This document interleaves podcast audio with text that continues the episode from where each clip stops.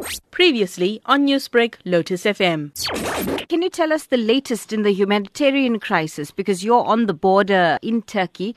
Well, Idlib itself has been a humanitarian crisis for several years now as people have been displaced repeatedly from different areas in the country. They've taken refuge in Egypt, uh, and now with the ongoing offensive, particularly aerial and uh, artillery bombardments, a number of people have been re-displaced within the province. So the latest numbers coming through from the UN about 48 hours ago was 30,000 people that have been internally displaced once again. Uh, but I expect that that number has increased uh, in the last few hours to at least 40 or 50,000 people that have now moved again away from the temporary shelters and homes closer to the borders of Turkey.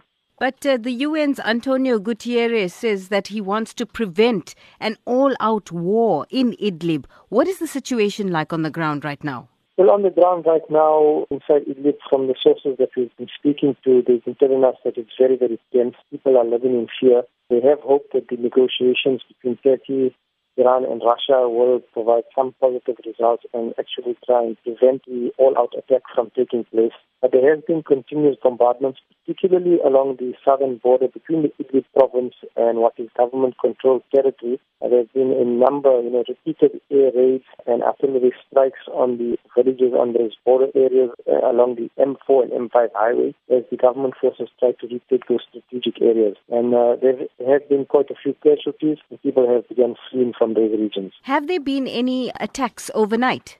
In the last 24 hours, there's been a slight lull, uh, and I think uh, that's a positive step in terms of the number of air raids that have taken place. The, there's been a, no report of any fighter jets in the border region. It's a sign that something happening behind the scenes in terms of the negotiations. The Turks have also sent in a, a reinforced, uh, you know, reinforcements in terms of their soldiers and tanks and anti-air and defense systems It has now come onto the border. So I think the presence of this increased military buildup from the Turkish side has caused a reluctance by the Russians and the and the Syrians in going forward. So hopefully for the civilians and for the, for the innocent people that are trapped, and there's about four million of them that are in this particular area, uh, we hope that the peace will eventually reign.